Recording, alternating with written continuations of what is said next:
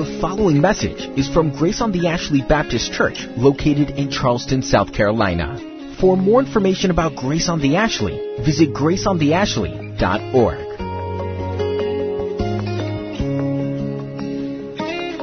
To the choir master, a psalm of David. I waited patiently for the Lord. He inclined to me and heard my cry. He drew me up from the pit of destruction, out of the miry bog, and set my feet upon a rock, making my steps secure. He put a new song in my mouth, a song of praise to our God. Many will see and fear and put their trust in the Lord. Blessed is the man who makes the Lord his trust, who does not turn to the proud to those who go astray after a lie.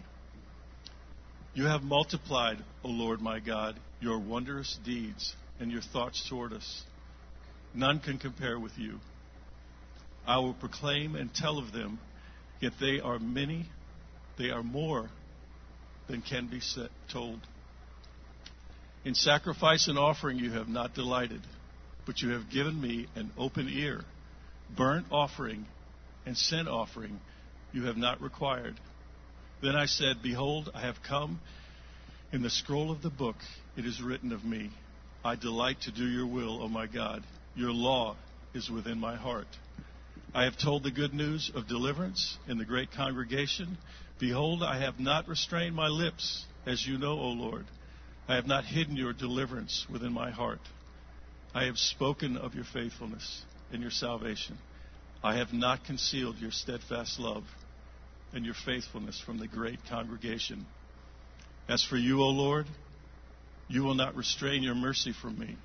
Your steadfast love and your faithfulness will ever preserve me. For evils have encompassed me beyond number. My iniquities have overtaken me, and I cannot see. They are more than the hairs of my head. My heart fails me. Be pleased, O Lord, to deliver me. O Lord, make haste to help me. Let those be put to shame and disappointed altogether who seek to snatch away my life. Let those be turned back and brought to dishonor who delight in my hurt. Let those be appalled because of their shame and who say to me, Aha, aha. But may all who seek you rejoice and be glad in you. May those who love your salvation say continually, Great is the Lord. As for me, I am poor and needy, but the Lord takes thought for me. You are my help and my deliverer. Do not delay, O my God. Let's pray together. Heavenly Father, thank you for the opportunity to come together and publicly hear your word preached, Father. To join together our hearts in the loving kindness that you've given to us in Christ Jesus. Father, but we stumble. Our sin and the sin of the world, Father, besets us, and we come to you for your help, Lord. Father, your words are words of life. Father, for, for whatever besets us, for the adversity of an enemy, for the, the, the, the weakness of old age, Father, for the, the, the betrayal of a friend, Father, for whatever is before us and whatever needs we have, Lord, your word is sufficient, your grace is sufficient to fill us, Lord, that your glory would be seen in the earth, Lord. So we, we, we come again to you, Father, to be fed. Father, we, like all other churches on this earth, Father, all other people who love you, we come to you and ask you to strengthen your messenger, Father, to strengthen him his, from his preparation and according to your word, Father, to deliver that which we need, Lord. Open our ears and our hearts to, to receive what you have for us today, Father, that we would be strengthened. It would be your strength and not our strength, Lord. And that we can be the people you've made us to be in Christ Jesus, Lord. We thank you and we bless you and we ask these things for Christ's sake. Amen.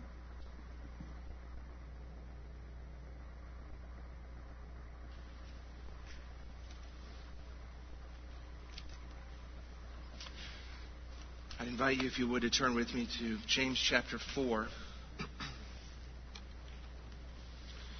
James chapter 4.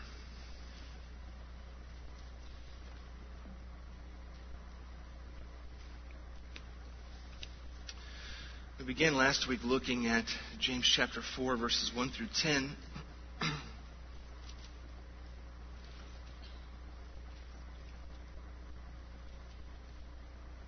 apparently last Sunday I was still suffering from some sort of delirium from being out to sea uh, because I had some uh, foolish notion that we would uh, cover those, those, those texts last Sunday, and uh, we didn't come close. So um, we're going to break this text into three parts. Part two today, and we'll finish up next week. So let's read verses 1 through 10 just to capture the whole context as we open his word this morning. James writes, What causes quarrels and what causes fights among you? Is it not this, that your passions are at war within you? You desire and you do not have, so you murder. You covet and cannot obtain, so you fight and quarrel. You do not have because you do not ask. You ask and you do not receive because you ask wrongly to spend it on your passions. You adulterous people. Do you not know that friendship with the world is enmity with God? Therefore, whoever wishes to be a friend of the world makes himself an enemy of God. Or do you suppose that it's to no purpose that the Scripture says, He yearns jealously over the Spirit that He has made to dwell in us? But He gives more grace. Therefore, it says, God opposes the proud, but gives grace to the humble. Submit yourselves, therefore, to God. Resist the devil, and he will flee from you. Draw near to God, and he will draw near to you. Cleanse your hands, you sinners, and purify your hearts, you double minded. Be wretched, and mourn, and weep. Let your laughter be turned to mourning, and your joy to gloom. Humble yourselves before the Lord, and he will exalt you. That's the word of the Lord for us this morning. Let's pray. God, help us this morning to look into the mirror of your word and to own whatever it is that we see. We pray that by your Spirit you would help us to see ourselves as we truly are, not as we uh, fancy ourselves, not as we like to think of ourselves, but as we truly are. We thank you for your word, which sometimes wounds us, and your word, your word which sometimes binds our wounds. Help us to be open to whatever your word will do in and through us today. Whatever it is you'd like to do in us through this text this morning, Lord, I pray that we would open our hearts to it right now. And that our commitment at the outset would be to obey you in all things, whatever the cost. And to trust you in all things, whatever the cost. So may that be the mindset of our hearts as we enter into your word this morning, for we pray it in Christ's name. Amen.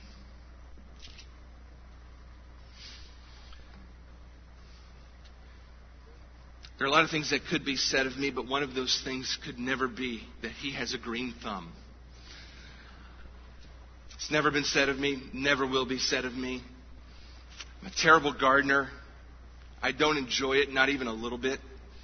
I do it only because I have to, and if you were to drive by my house right now, you would probably say you need to do much more of it.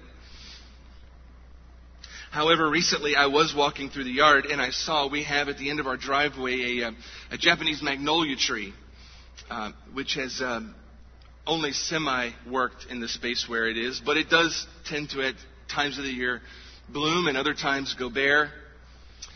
And I've noticed for some time in the middle of that, in the middle of that uh, uh, Japanese magnolia, uh, uh, when it was bare, this green thing shooting up through the middle of it with leaves coming out.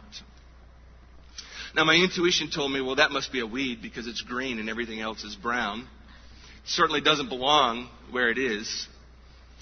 But there's a part of me that just has happily ignored that thing, uh, hoping that it would go away. To my great surprise, it has never gone away. It just keeps getting bigger. There's one there now. There was one there before it. The one before it, I finally got around to pulling up when it was about that tall. Several times I had snipped it off at the top and it kept growing back every single time. So finally I realized hey, dummy, if you don't pull that thing up by the roots, it's going to keep coming back. And so I did. I went out in the garden and I, I pulled that, that weed out. And, and the weed was like that tall, but the roots went in every direction twice as long. And I suddenly realized why that crazy thing kept coming back. It kept coming back because what I saw on the surface was only a small part of what was actually there. That there was something underneath the surface that was keeping that problem very much alive in my flower bed. And the problem was never going to be solved until I pulled it up by the roots. James is a master gardener of the soul. And when we come to chapter 4 of James' small letter, he writes to this church and he understands that there are some problems that are happening within the body of Christ.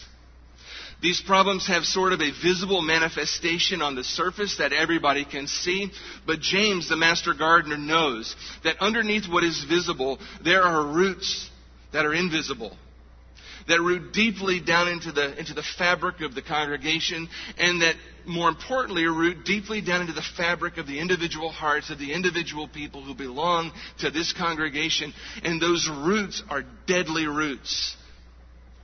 The roots, in many ways, are more important than the visible things that are going on on the surface. And James knows if there's going to ever be healing for this church and healing for the people involved, it's only going to happen when they first identify the roots of the problem and then when they yank the problem up by the roots and deal with it where it begins. You see, James identifies in chapter 4 one of the many problems that he identifies in this particular letter. He's talked to them about several things. He's talked to them already about showing favoritism for the rich over the poor. He's already challenged them with how they use their tongues. And he says things like, you know, how can out of one mouth come praise to God and the other cursing on the other side of your mouth, cursing against your brother? How is this possible? The tongue is a fire. Who can tame it? He said those kinds of things.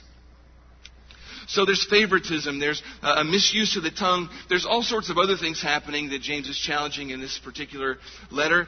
But when he gets to chapter 4, he raises this other issue of quarreling and fighting. And in verse 1, he asks this initial question What causes quarrels and fights among you? So he, he raises this issue. Apparently, to the people to whom James is writing are, are quarreling and they're fighting. We talked last week about those terms being military terms. One meaning sort of uh, uh, an armed major conflict, and the other referring to sort of a minor skirmish. And so he's saying to them, What is it that's causing all this that's going on among you? You're fighting in big ways, and then there's this, these big wars that are sort of breaking out, and then there are all these little small skirmishes that are taking place in the body and in your homes and in between one another, between parents and children, and between husbands and wives, between brothers and sisters. What causes all of this? James says. And he goes on to identify the roots. Now, James could have said, he could have said to those folks right then, he could have said, listen, knock it off. All right? Just cut it out. Quit your fighting. It's kind of like what parents do when they have two kids in the other room, right? And they're rumbling. You just yell to the other room, hey, cut it out. You know, knock it off. Quit your fighting. Semi works for five minutes, right? But James knows that to just say to them, cut it out, knock it off, quit your fighting, is, is tantamount to going in the garden and just snipping off that weed at the ground level. He knows that it's going to do nothing in the long run. It may quell the, the problem for a moment, but he knows that the roots of that problem go far deeper than the visible conflicts that are seen on the surface. And so James, the master gardener of the soul, comes at them and he says, Do You want to know what causes it? Let me tell you what the roots are underneath your quarreling and fighting. Let me do surgery on your soul and poke you in places where you don't want to be poked. And identify what's really going on in your hearts. And if by the grace of God you can see it, you'll be appalled. And we pray, James says, that it will drive you toward repentance, that you might experience the grace of God and the healing of God. But it only happens when we correctly diagnose the roots and we own them.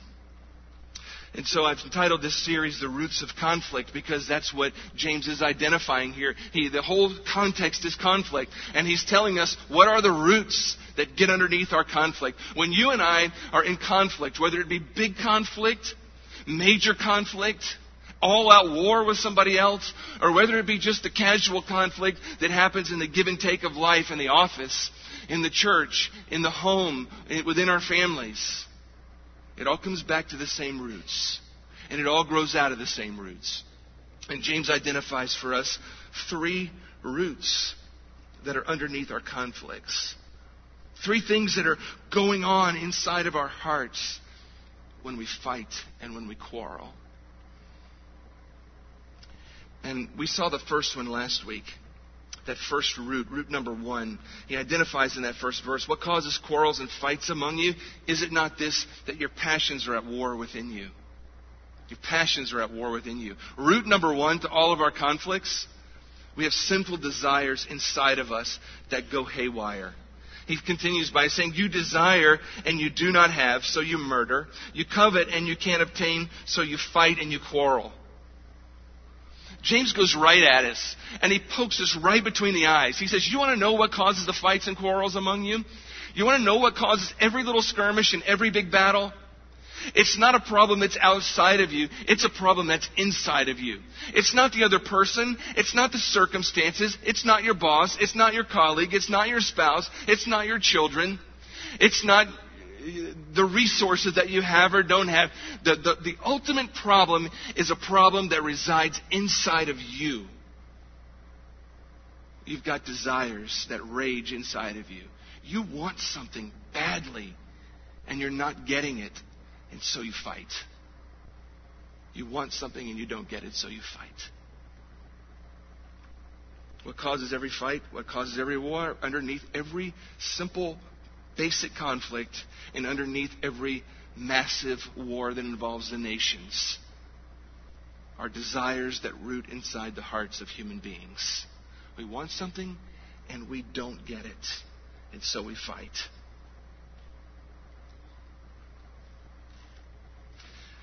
Now, I'm going to give you, uh, I used moms and their children last week as an illustration. I'm going to give you another hypothetical situation just to, to remind us about this, this first root. Now, what I'm about to say to you is a hypothetical situation which could possibly play out in my home. You understand all of my guardrails around this illustration. This is a hypothetical scenario that could possibly play out in my home. It could go something like this. I come home from work in the afternoon having had a, a, long day. Maybe it's been a stressful day and I'm, I'm looking forward to coming home and just dropping my things and relaxing and, and, and coming down off of the day. And uh, as I come home, uh, I, I uh, walk through the door and, and quickly encounter my, my wife, Danielle, here on the front row.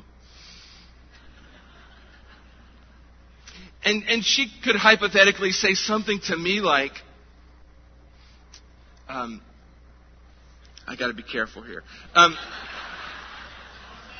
I, she, she might possibly say something like, You know, honey, that event for Friday night I just found out about that you've committed me to, you didn't tell me about that thing. And in this hypothetical scenario that could play out in my home, I, I might respond to her by saying something along the lines of, Yes, I did tell you about that event. I told you about that. To which she might graciously reply a little more firmly, No, you didn't.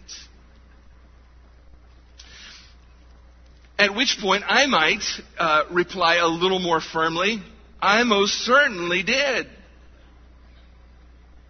At which point I might possibly uh, start to give her sort of a brief history of our marriage and how remarkably communicative I've been all throughout. I might possibly list for her multiple illustrations of how I have been a remarkable communicator of all of my calendar events that would involve her. I might give her lots of beautiful illustrations of of how good I am at this part of our marriage. I might also, hypothetically, sort of leave out uh, some of those moments that uh, paint me in a lesser light over the years. Um, it might be that I give her a lesson right there in the kitchen of what a wonderful, communicative, loving, and gracious husband, and might possibly insinuate how blessed she is to be married to such a one.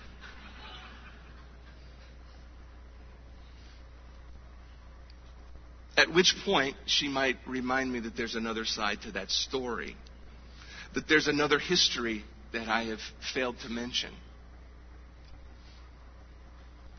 And maybe, just maybe, at some point along the way, I might realize that I'm an idiot and that I probably didn't tell her about it on a Friday night. And the right thing to do is just confess the sin and ask her forgiveness and move on. I suspect that probably none of you have ever had a scenario like that play out in your homes, right? I mean, it's never played out in ours either. I'm just telling you it's hypothetical. It may be one day going to happen. But in such a scenario, a conflict er, could erupt. And why would it erupt?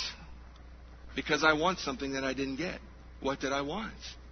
Well, I wanted to, uh, I'm a complex person with complex desires. I wanted to come into the house and maybe I just wanted peace and quiet for a few minutes. I had another desire in that particular uh, scenario. I, I, I wanted to come home uh, to affirmation and to to uh, a joyful reception and not correction.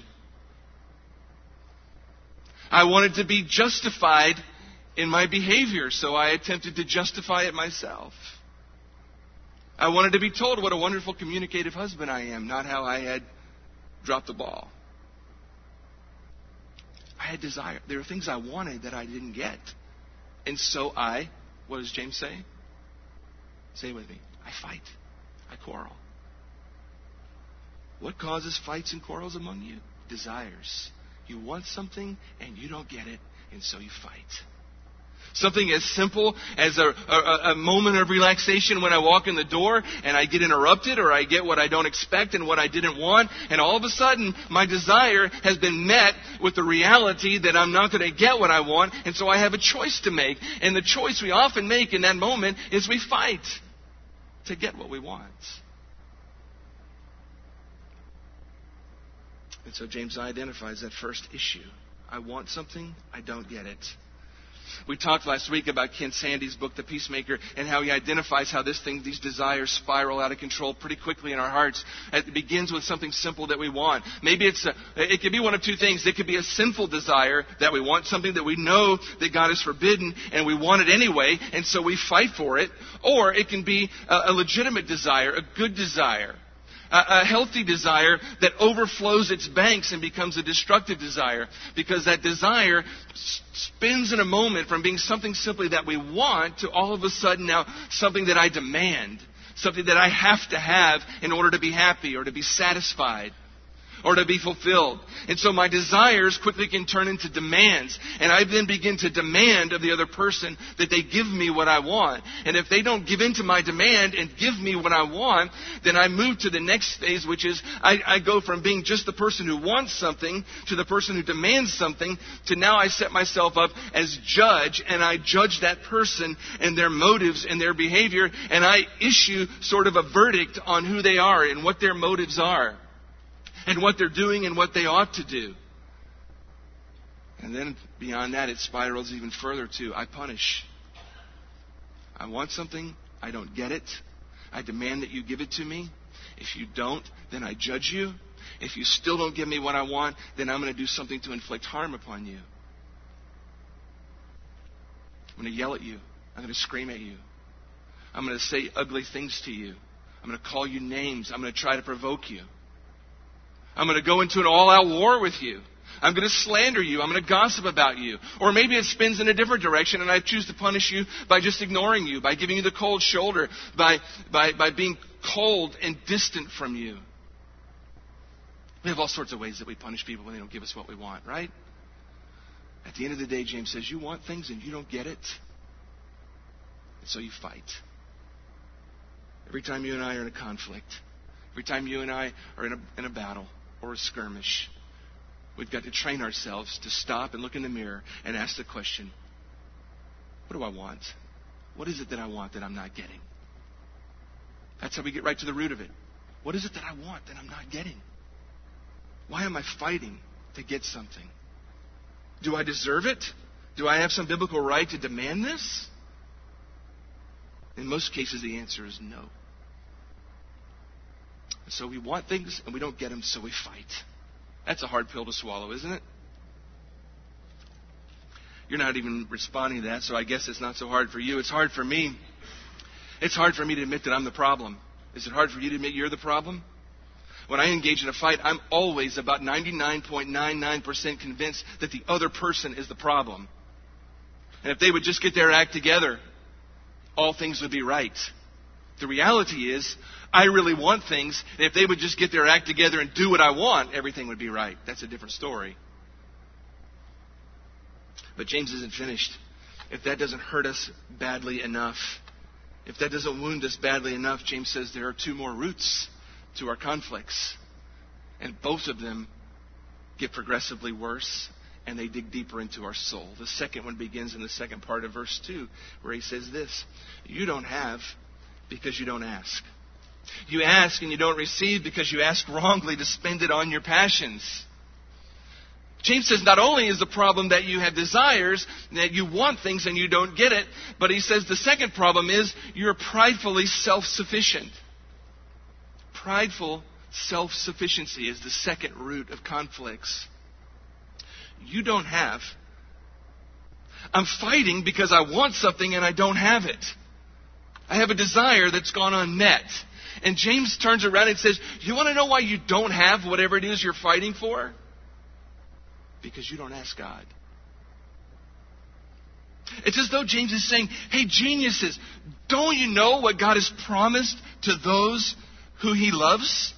Don't you know what resources are available to you if you will simply pray? Don't you know what God has said about the power of prayer and his inclination to bless his children? Don't you think he's good for it? I mean, think about the irony of it all. I'm consumed with desire for something to the point where I will go and fight to get it. I'll fight to get it for myself and I can't get it. And all the while, I don't even bother to stop and ask the one who owns all things and controls all things if I might have it. And I wonder as I read that, how many things have I fought for and never received that would have been given graciously by God had I just stopped and asked? That's a painful question to think through. How many things have I, have I gone to battle for and never been able to capture that God would have graciously given had I laid down my weapons and prayed? You don't have because you don't ask me. That's painful, isn't it? It's painful because all of us, right this second, can reflect upon the conflicts that we've been involved in in our homes, in our workplaces, and in church contexts. And we can look back and we can, we can think right now, if we're thinking clear headed, in a clear headed way, about how, how, what great extents we have gone uh, to, to, to fight for what we want, to justify ourselves, what we have done to go get what we want, and how very, very little we stop to pray. What's the problem there? The problem there is I'm pridefully self sufficient. I don't think I need to go to God. I think I can go get it myself. And so I don't bother to pray. I just go after it. I live as though I am self sufficient and I don't need God. I live as though I am my God and I'll go get what it is that I want. And sadly, the only time we pray often is when we have smashed headlong into a brick wall and we're smarting from the pain. You know, God's Word has so much to say about prayer. And so much to say about God's inclination toward His people when they pray. Look at what Matthew chapter 6, verse 25 and following says. Jesus says this, Therefore I tell you, don't be anxious about your life, what you'll eat or what you'll drink, or about your body, what you'll put on. Is not life more than food and the body more than clothing? Look at the birds of the air. They neither sow nor reap nor gather into barns, and yet your heavenly Father feeds them. Are you not of more value than they? What is God saying? Christ Himself is saying, Look around. Our Heavenly Father takes care of the animals that fly in the air. They don't have to worry about the necessities of life because God cares for them and provides for them. Aren't you more valuable to Him than they are? Why do you think He wouldn't do the same for you? The message of the text is simply this Jesus tenderly, tenderly assures us that our Father loves us dearly and that He will provide every necessity of our life. The necessities of our life are never on the table for not being met if we know Christ is our Savior and God is our Heavenly Father. Because He's promised He'll meet our needs.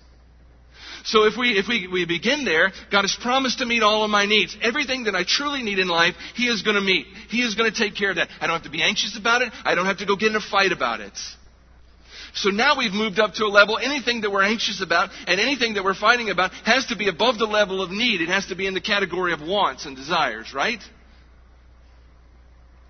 Well, what about that? Jesus spoke to that too in Matthew chapter 7, verse 7 and following. He says this He says, Ask, and it will be given to you. Seek, and you'll find. Knock, and it will be open to you. For everyone who asks receives, and the one who seeks finds. And to the one who knocks, it will be opened. Or which one of you, if his son asks him for bread, would give him a stone? Or if he asks for a fish, will give him a serpent?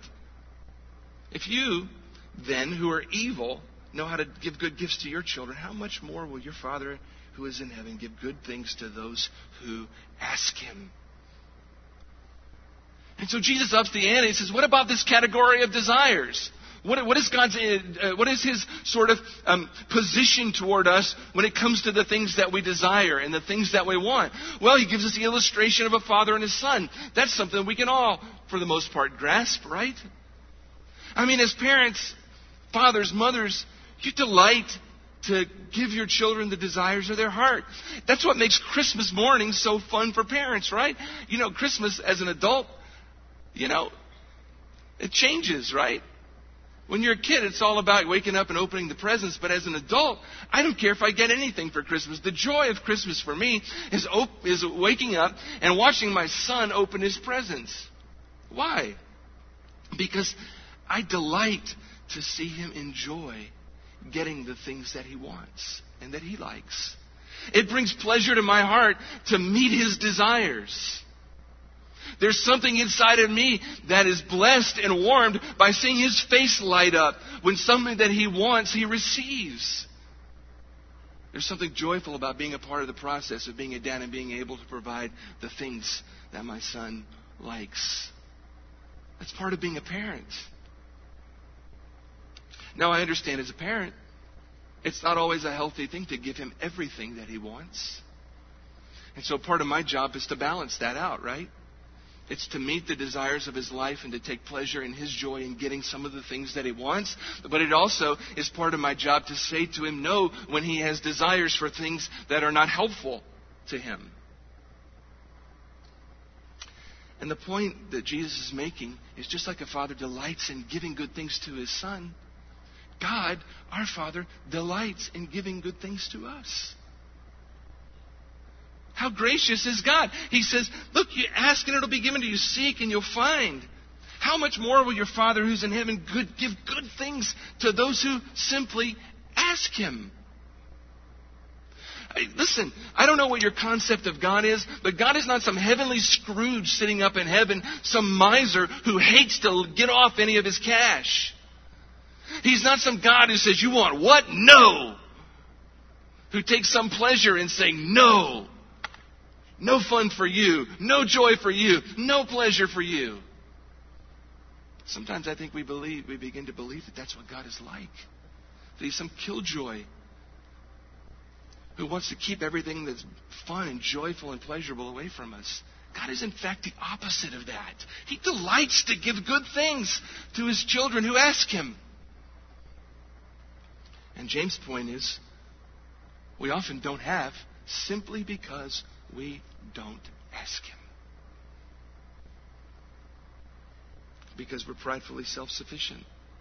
We don't think we need to ask Him. We think we can go get it for ourselves. Jesus said in John 15, 7, If you abide in me and my words abide in you, ask whatever you wish and it'll be done for you. And so here Jesus qualifies these sort of broad statements about asking and receiving by, by making clear to us what James is also making clear to us in the next statement, and that's this. This is not an open book to where I, you know, kind of have an open door to say, you know, God, I want a Cadillac tomorrow. Great. Now give it. That's not the issue.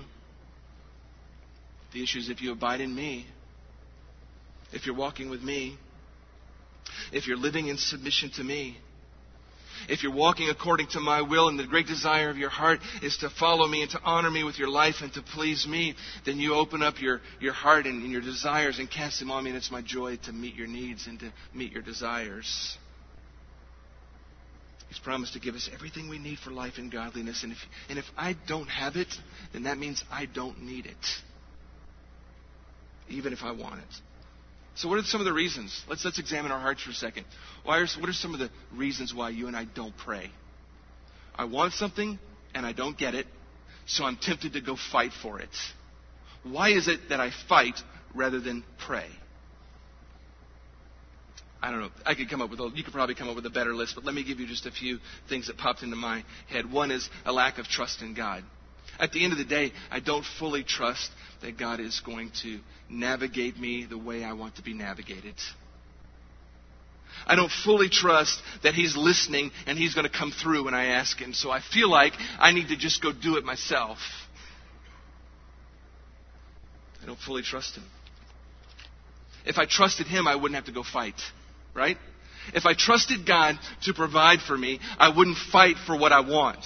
I would simply pray and say, God, here's what I want. I trust you to provide for me if it's something that is according to your will and something that you would choose to give. So if I choose to fight rather than to do that, then that is an indication that inside of my heart there's a lack of trust in God. There's a second thing as well. We lack trust in His goodness or His ability. So on the one hand, I'm not sure that God is good. I think I know what's good for me. You see, it's that thing out there that I want, that I'm willing to go fight for. I think that's what's good for me. I'm not sure God has the same concept of what's good for me that I have.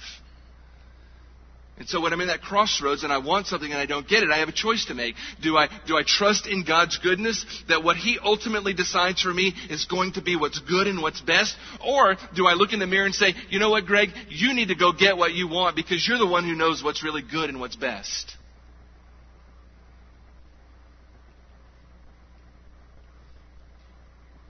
Secretly not quite sure about God's motives. You know, that's, that's, that's Satan's oldest game plan. James is clear. He mentions Satan in this text a couple times. We haven't gotten to it yet, but he mentions it. But he's very clear to say Satan is not the cause of our fights and quarrels. He is not the one who is the cause of it. He is not the root problem in conflicts. What Satan is, is he's an instigator and an encourager. He's the one who stands alongside it and sort of fans the flames of our sinful desires. He lies to us. Do you remember the Garden of Eden? The first time we encountered that rascal? What's going on? Adam and Eve. God's given them the whole garden.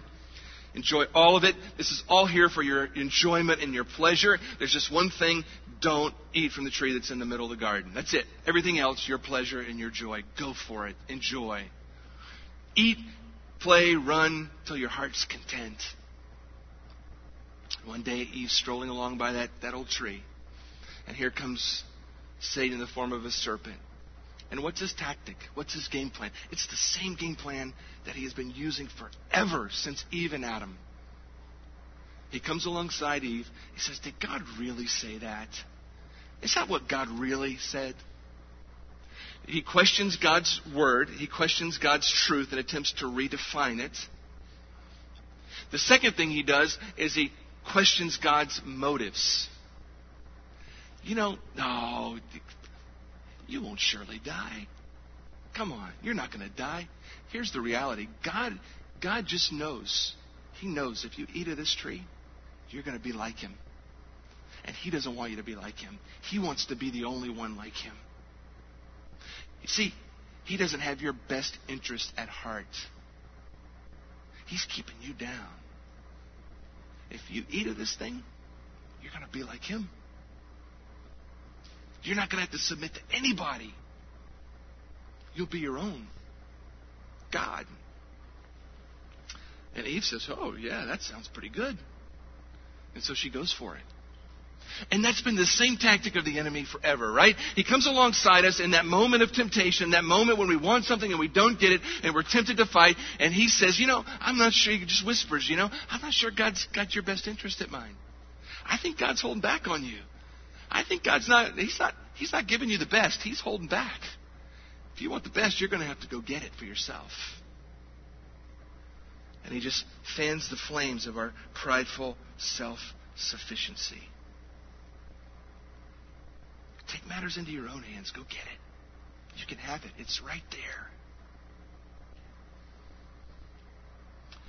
The consistent testimony of Scripture, if it tells us anything about God, it tells us that He is both good and He is trustworthy. He is good and He is trustworthy. And Satan will attempt to undercut that in our minds in that moment of decision. Another reason we don't pray is because we know how selfish many of our desires are and we don't dare ask. Right?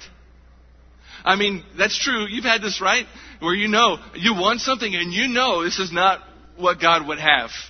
And so you don't pray because you know what the answer is before you pray, right?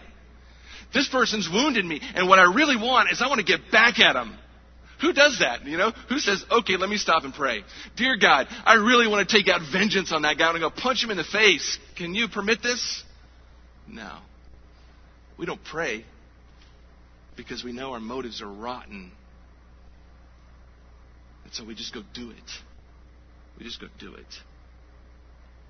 God, my real motive is that I'm jealous that she has something that I really want, and I haven't gotten it, and you've given it to her. I'm not praying about that. I'm just going to go start talking about her behind the scenes.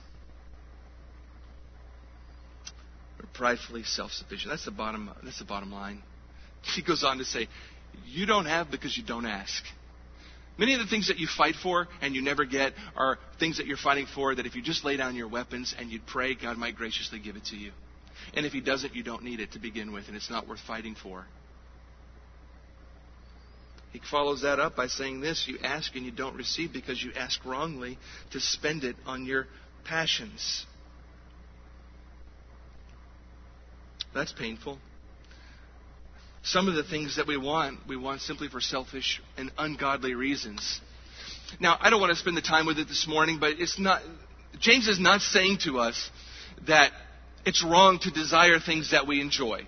Sometimes people will take this passage to mean that. That it's wrong to, to pray for things that are just simply desires that we would like to enjoy. That's not what James is saying. The bigger testimony of Scripture tells us that we take our desires to the Lord, and He graciously often grants our desires and takes joy in doing so.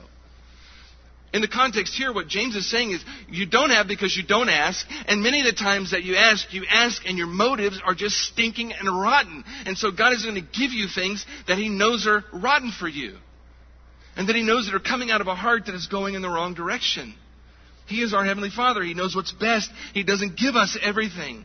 He knows that some of the things that we want are things that are not good for us. And so He says, No. My son I mentioned earlier. He loves Krispy Kreme donuts. If I said to him on Monday morning, son, I'm thinking about what we'll eat this week for, uh, for dinner every night, and I'm thinking we're going to have uh, chicken and vegetables every night, or we're going to have Krispy Kreme donuts, which would you, which would you desire? I know, what would his answer be? Krispy Kreme donuts for dinner every night, Dad. I'm good with that. That's what I want. And as a father, I'm going to say, no. No because I know that's not good for you. It may be what you want, but it's not what's best for you. There, there's a bigger picture that I see right here. There's a much bigger picture that I see, and that bigger picture dictates that I say to you in this moment, no. It may not feel good for you to hear me say no right now, but in the long run, it is what is good and what is best. And God looks at us that way too. We pray for things that we sincerely want, that we sincerely desire, that we think we desperately need in that moment. And God simply looks back and says, I see the big picture, my son. I see the big picture, my daughter. I see what's coming down the road and I see what's going on in ways that you don't see. And what you don't understand is that right now, this is not what's good and this is not what's best for you, even though you want it deeply. And so the answer is no. But be patient and trust me.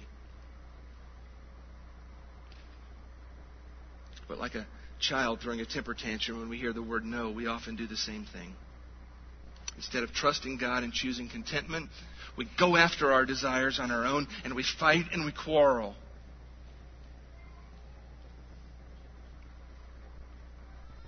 Here's the bottom line in that we don't pray largely because we think we can handle things better than God. That's the reality. We don't like to admit that, but it's true. Much of the time when I'm in a, in a fight or quarrel, big or small, at the end of the day, the reason I haven't stopped and prayed is because I think I can handle it better. And so I go fix it myself. I go do it myself. I go pursue it myself.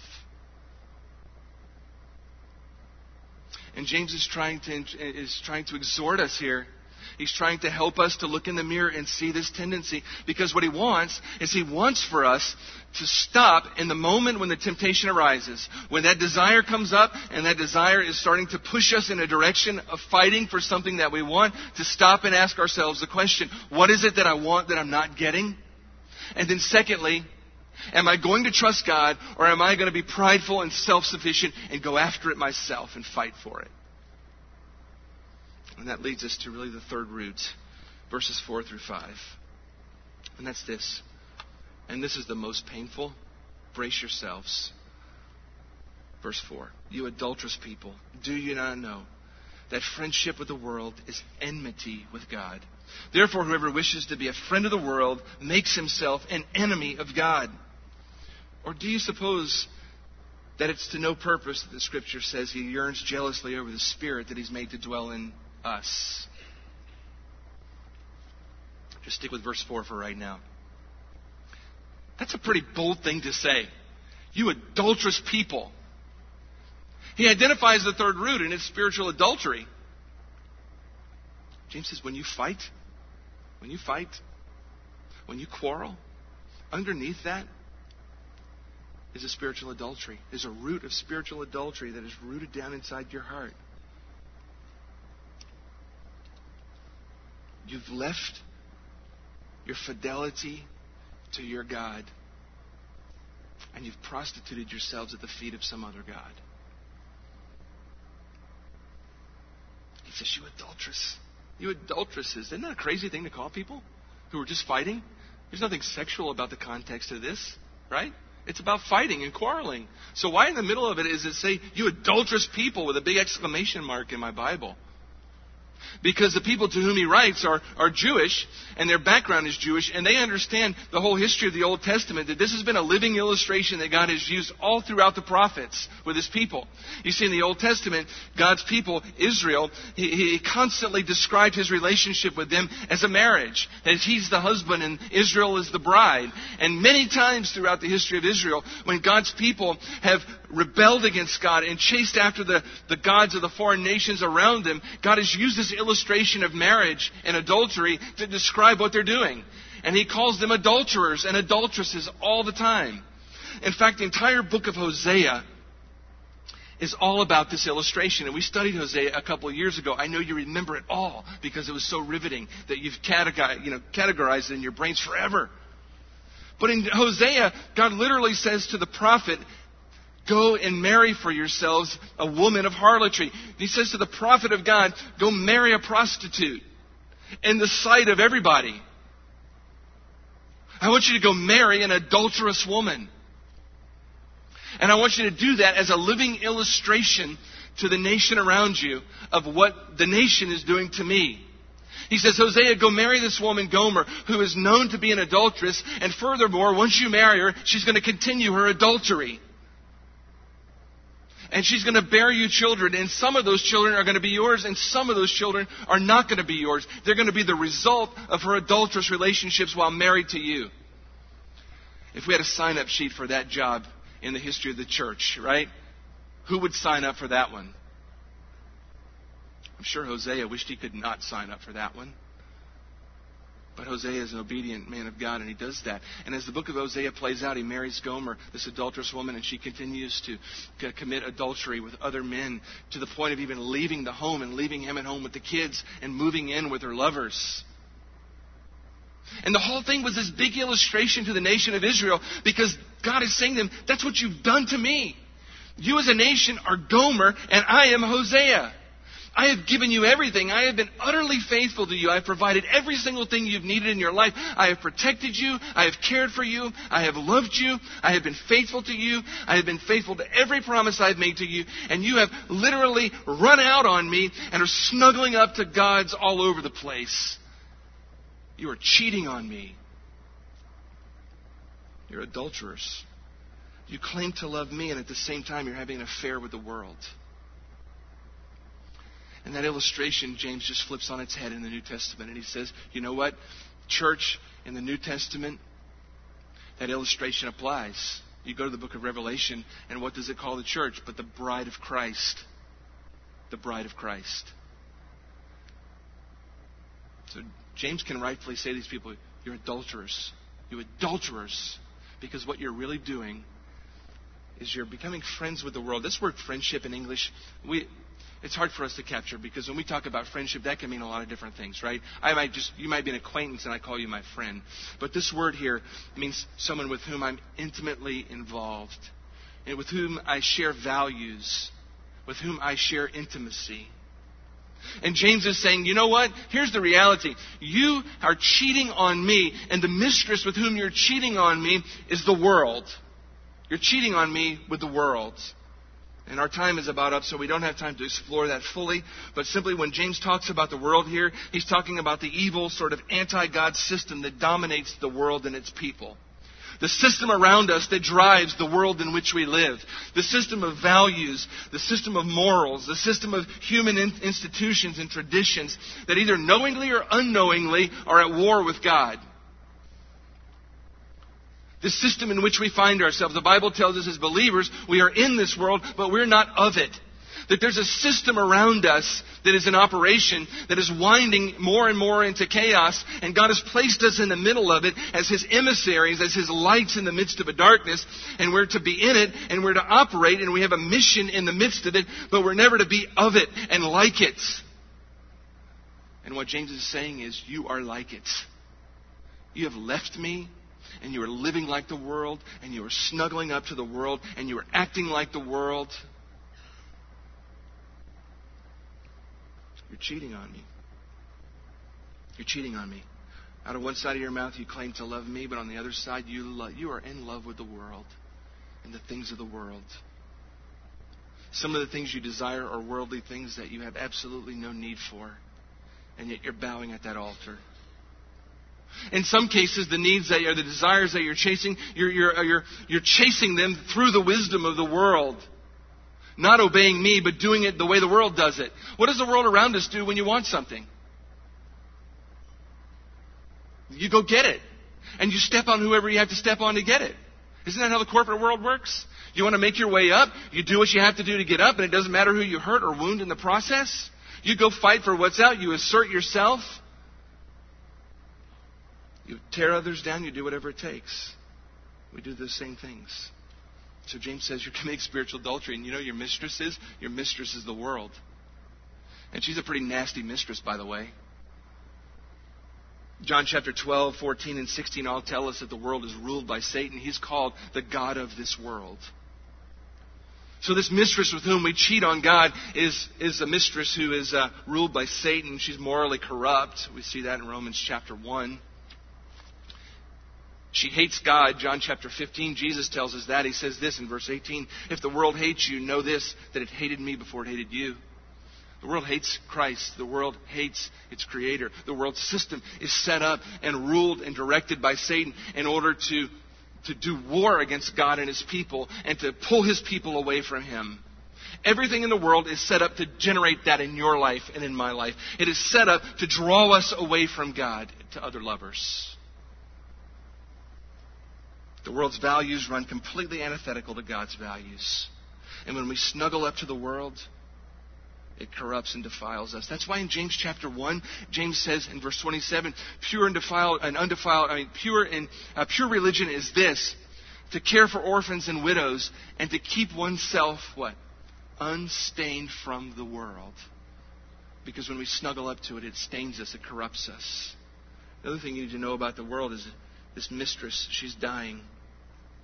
1 John chapter 2 following, don't love the things do not love the world or the things in the world. If anyone loves the world, the love of the Father is what? It's not in him. All that's in the world, the desires of the flesh, the desires of the eyes, the pride of life, it's not from the Father, but it's from the world. And the world, is, say this part with me, it's passing away along with its desires. But whoever does the will of God abides forever. She's a dying mistress.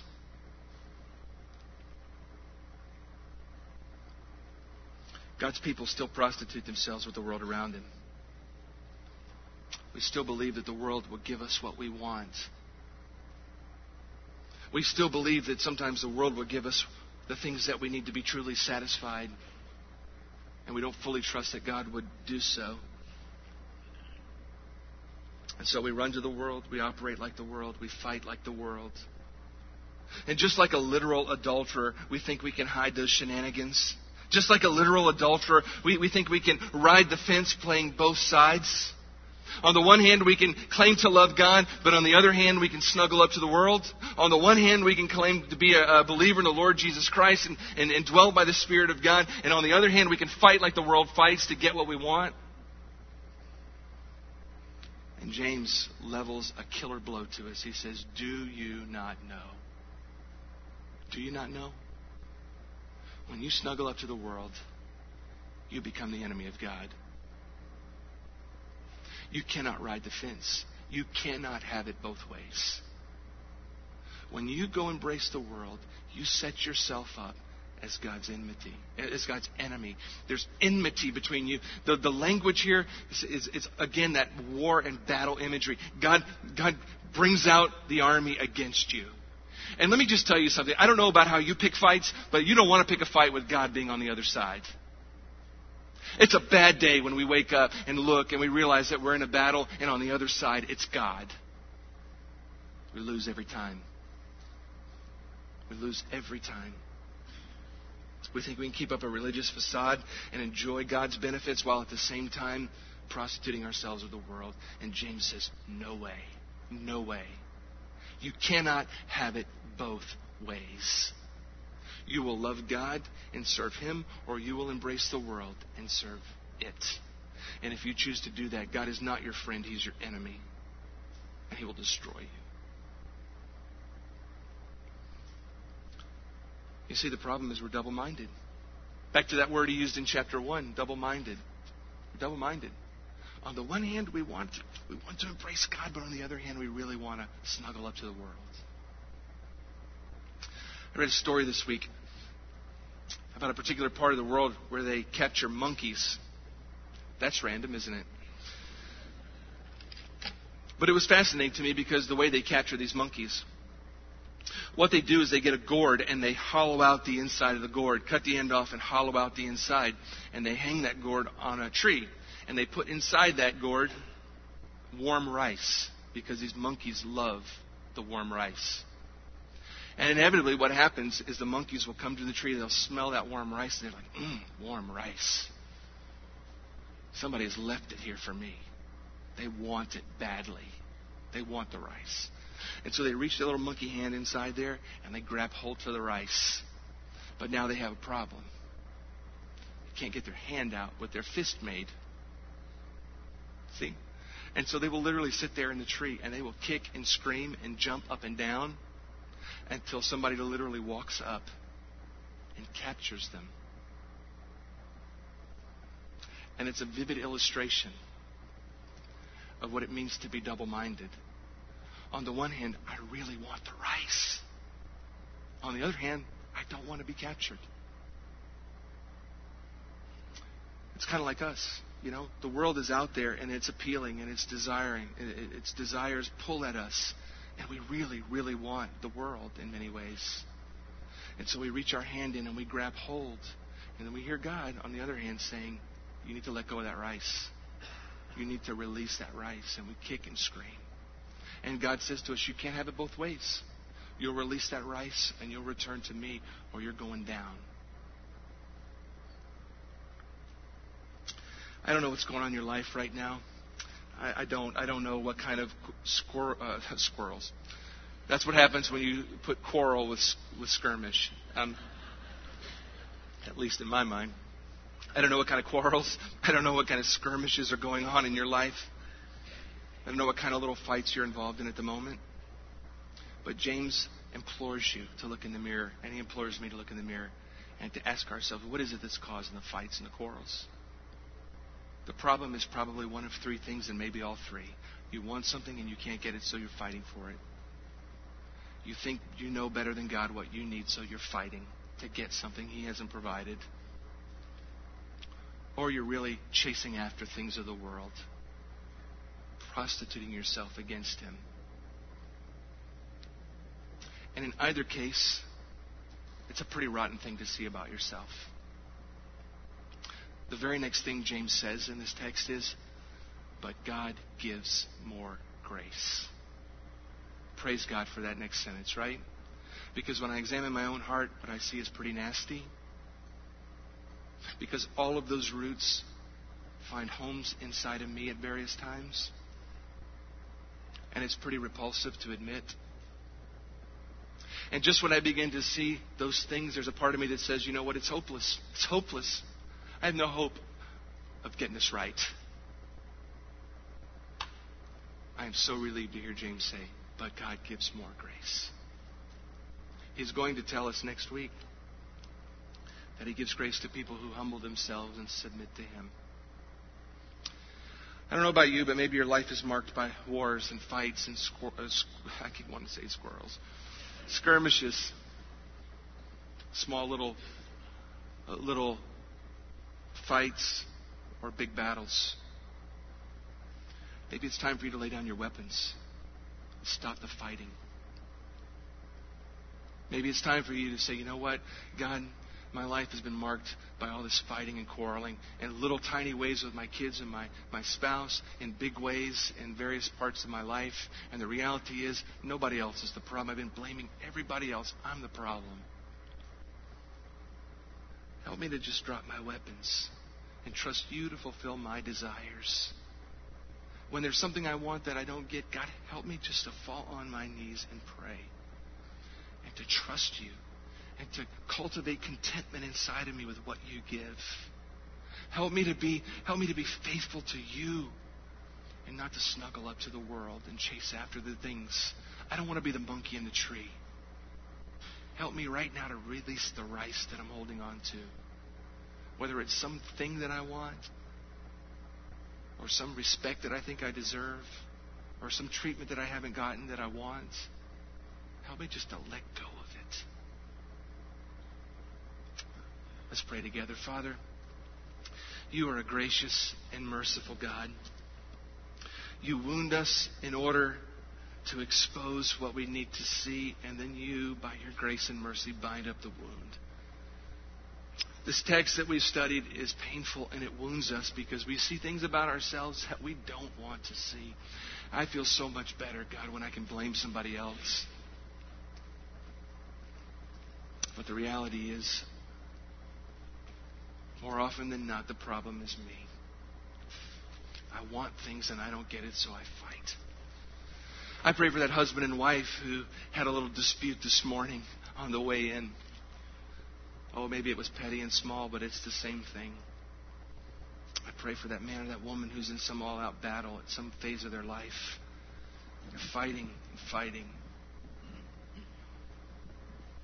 I pray for those who, Lord, who may not be in some particular dispute at the moment, but who know all too well what this feels like and looks like because it comes up in their lives. I pray that you would help each of us, Lord, just embed these truths into our heart. And help us to lay down our weapons and stop the fighting. And look to you. And to pray. And to be content with whatever you give because you are a gracious God who delights in our joy. And if you haven't given, there's a reason, and it's for our good. May we trust you. Lord, if there's someone here who doesn't know you, Lord Jesus, they've never trusted their lives to you. They've never uh, submitted themselves to you and confessed their sin, received you as Lord and Savior. And the, the reality is probably their lives are marked by all sorts of fights and they have absolutely no they have absolutely no resources. May they see you as the only resource that truly matters. And find in you mercy and grace to forgive them and make them new. We pray it in your holy name. Amen.